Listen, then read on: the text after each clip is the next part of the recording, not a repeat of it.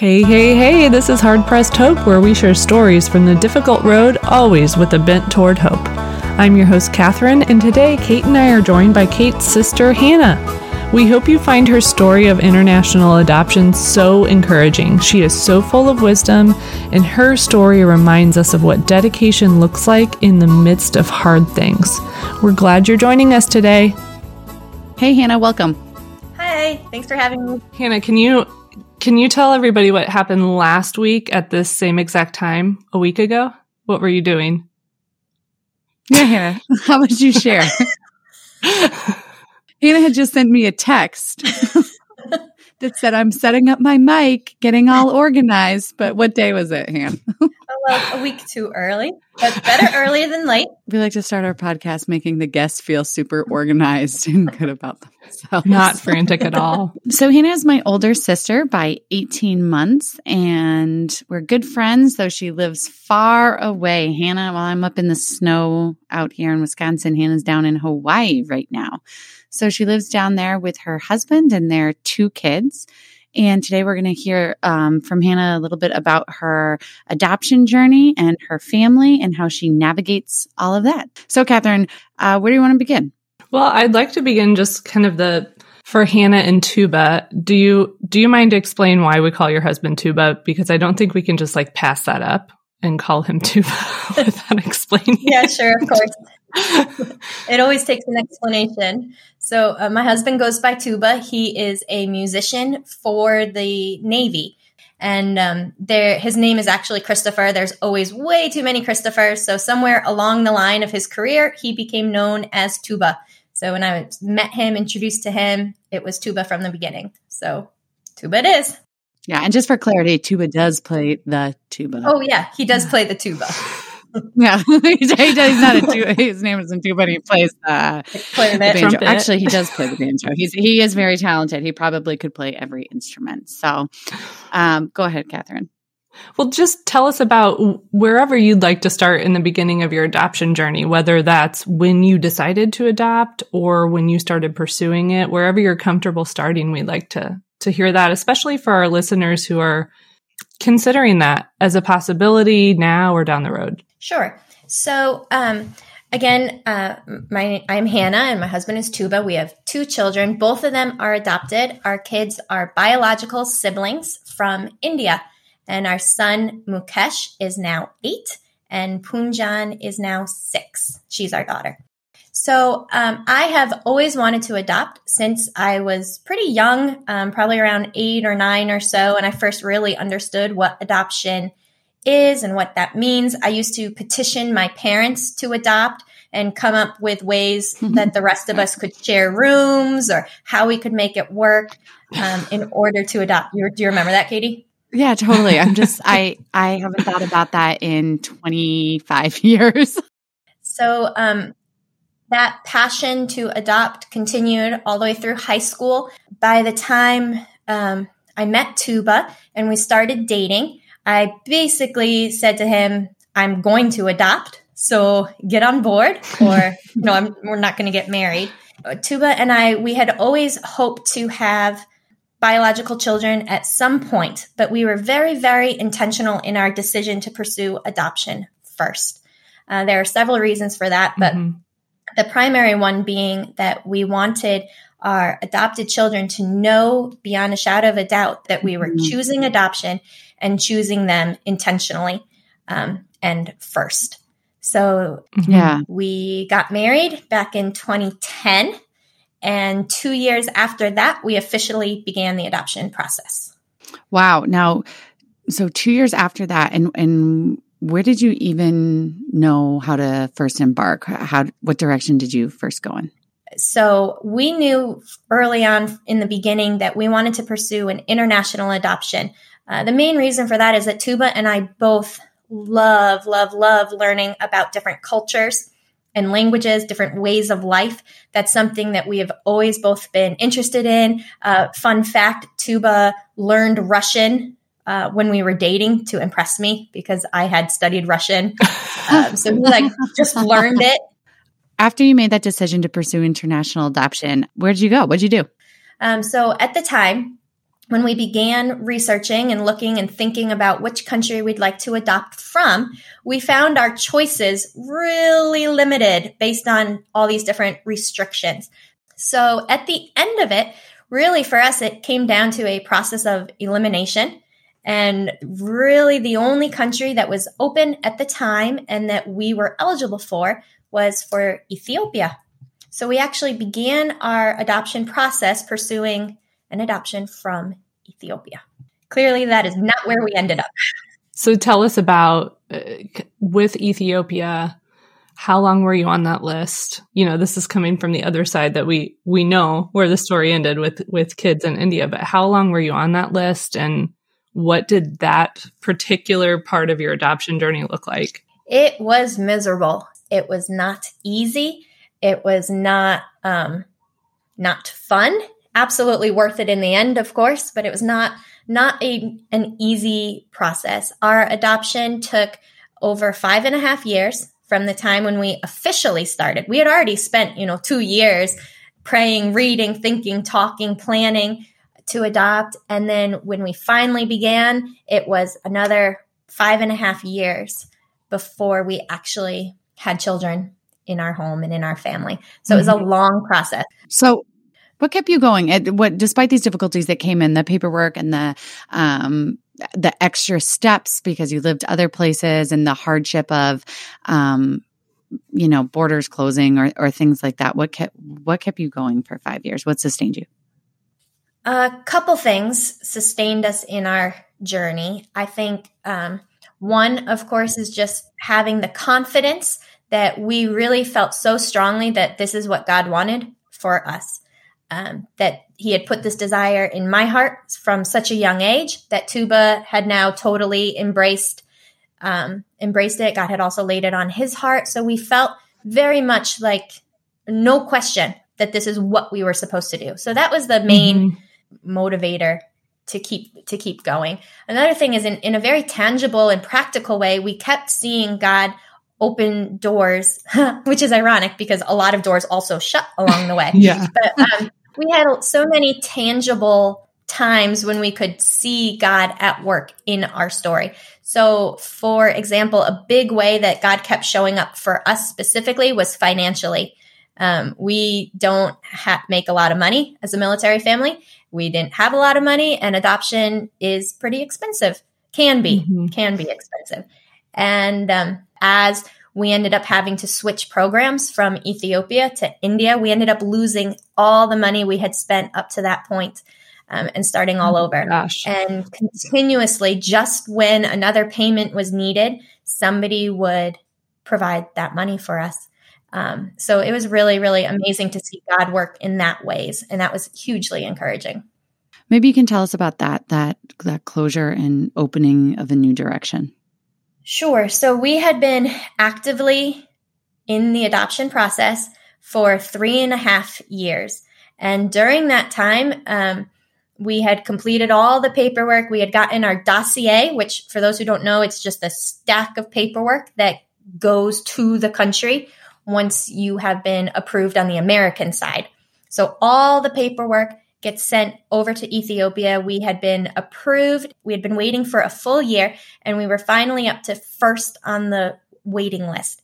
So we were to be the next family to be matched with children. Oh, I should also mention at this point that from the very beginning, we always wanted to adopt siblings.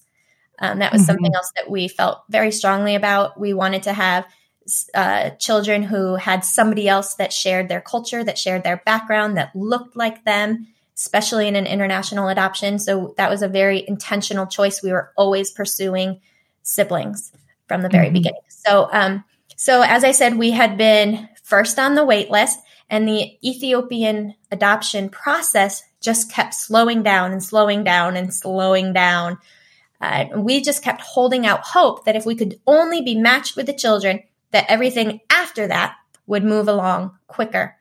Um, but it came about in 20, 2015 that all of our paperwork was about to expire for the second time. So we were about to go through the entire rigmarole of all of the paperwork, all of the home studies, flying in a social worker again for the third time. And our mm-hmm. agency said, we can't let you do it. And we really fought against them. What, were, what was their reasoning? So, in their experience, they could see that there was a problem. Something was happening in Ethiopia that the process, while it is notoriously slow and difficult, it should not be this slow and this difficult. And all of the warning mm-hmm. flags that they were seeing pop up, and they said, We just, you cannot do this. You need to switch countries. You need to pick a different program. We need to go in a different direction. Um, and hmm, they. that's heartbreaking. Yes, it was absolutely heartbreaking because we had spent three and a half years at this point absolutely pouring ourselves into Ethiopia. We had yeah, the studying learned, the culture of Ethiopia. Yep, that's right. Studying the culture, learning to cook Amharic, the food. Right? Amharic, mm-hmm. yes, that's the language. We learned how to sing "Twinkle Twinkle" in Amharic. Um, yeah. So just falling in love with the country and the language and the customs. Looking forward to incorporating all of that into our family once our kids came home.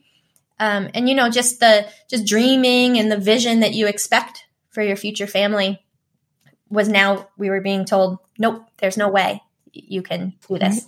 When that happened, were you like, was there ever an option of like just being done? I will say that it was absolutely devastating. I think our overwhelming feeling was just exhaustion. Um, and mm-hmm. not understanding God's purpose in all of this, not wanting to start because to switch programs, you can't just like say, okay, never mind, we switch to India. Everything has to be done right. entirely over again from scratch. Yeah, and you don't and you don't start first in line in India. No, no, no. Starting completely over again. So the it essentially invalidated the entire previous three and a half years. But also, so it was never really a question for us about giving up entirely because, as I'd said, it okay. was so strongly on our hearts that this was the plan for us. So we were very frustrated and very angry, even, I would say, but just at the thought of having to start all over again.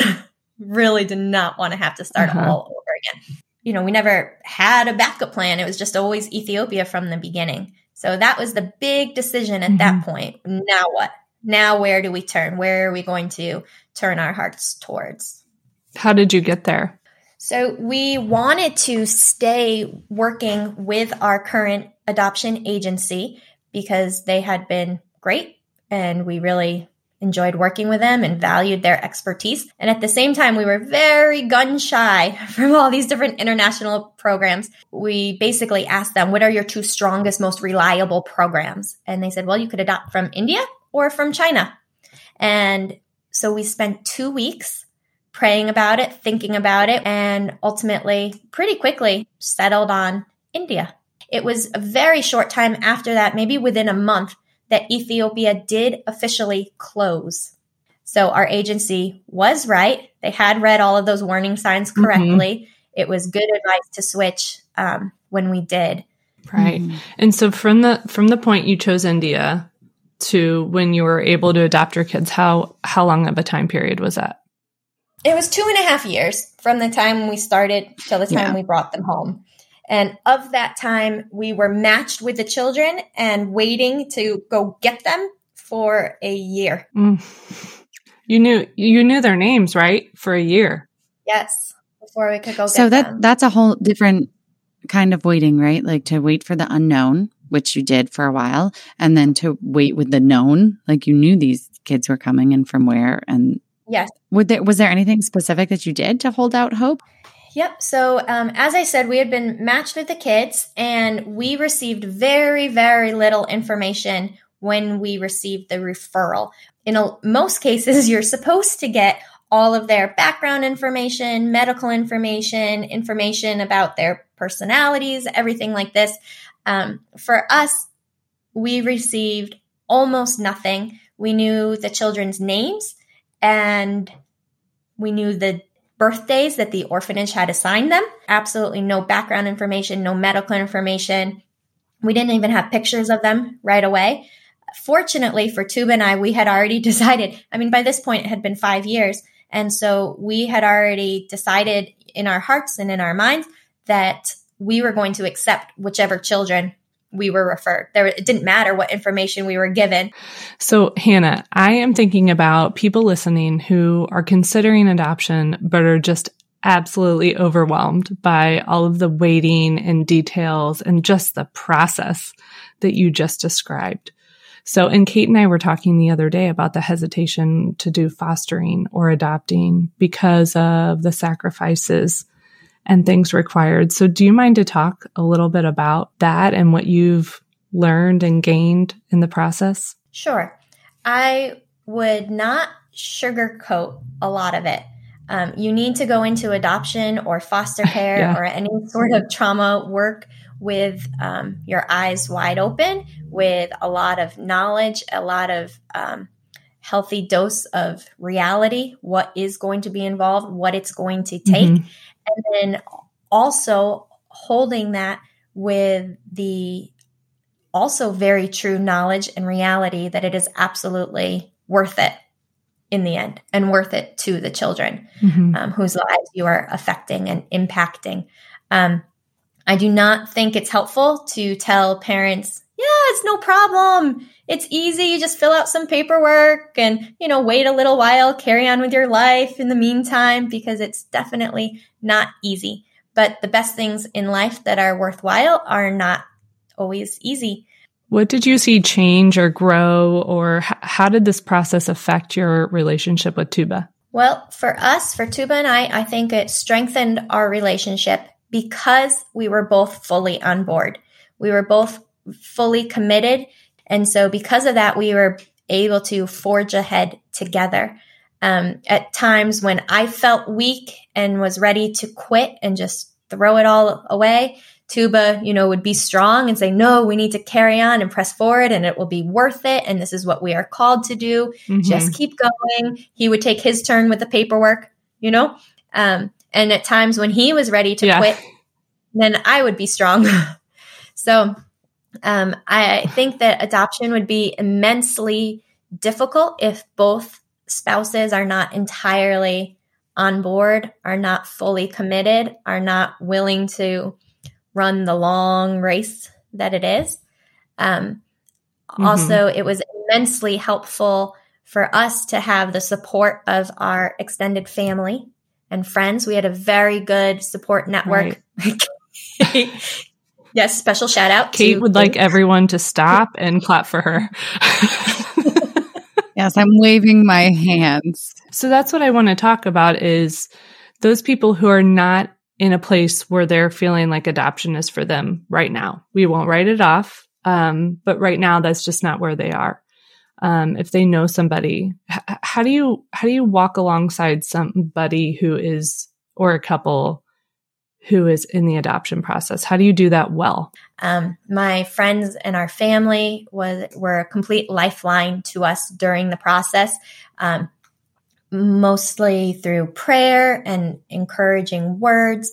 I know that we were so touched like i mentioned before when people supported us financially, just helped us with the actual logistics. Um, the fun part later, mm-hmm. you know, when once we actually knew the kids' names and genders, mm-hmm. um, showing us practically their excitement for our family, you know, in in buying gifts for the kids or helping us to prepare for them. Oh yeah, we did a baby shower. We did. We did a online virtual yeah, baby shower fun. for the kids.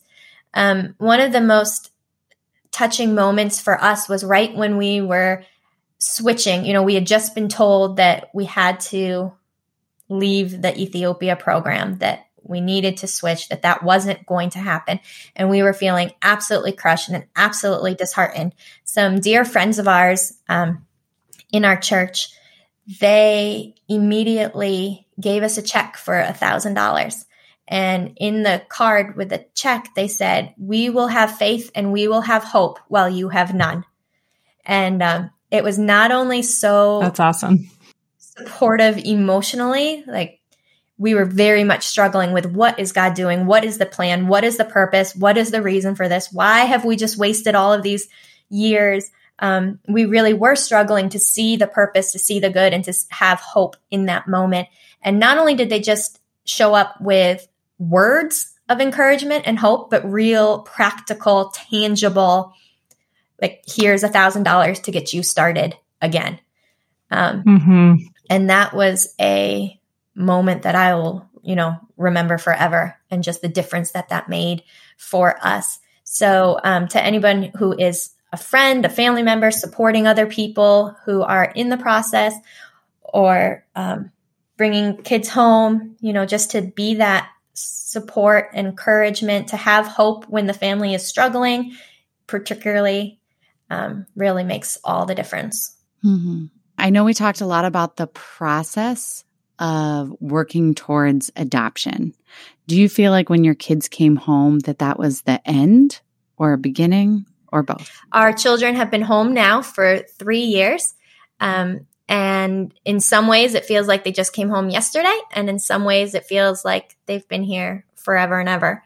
Um, the adoption process itself is very, very much just the beginning of a lifetime together, a lifetime of healing, of growing, of learning, of being a family, um, and all incredibly worth it.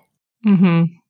Hannah, is there anything else that you wanted to cover today Um, that we didn't? So, one part of my children's stories, which I think is so beautiful and I return to over and over again, and it gives me so much, um, you know, looking back, it's easy to see what God was doing.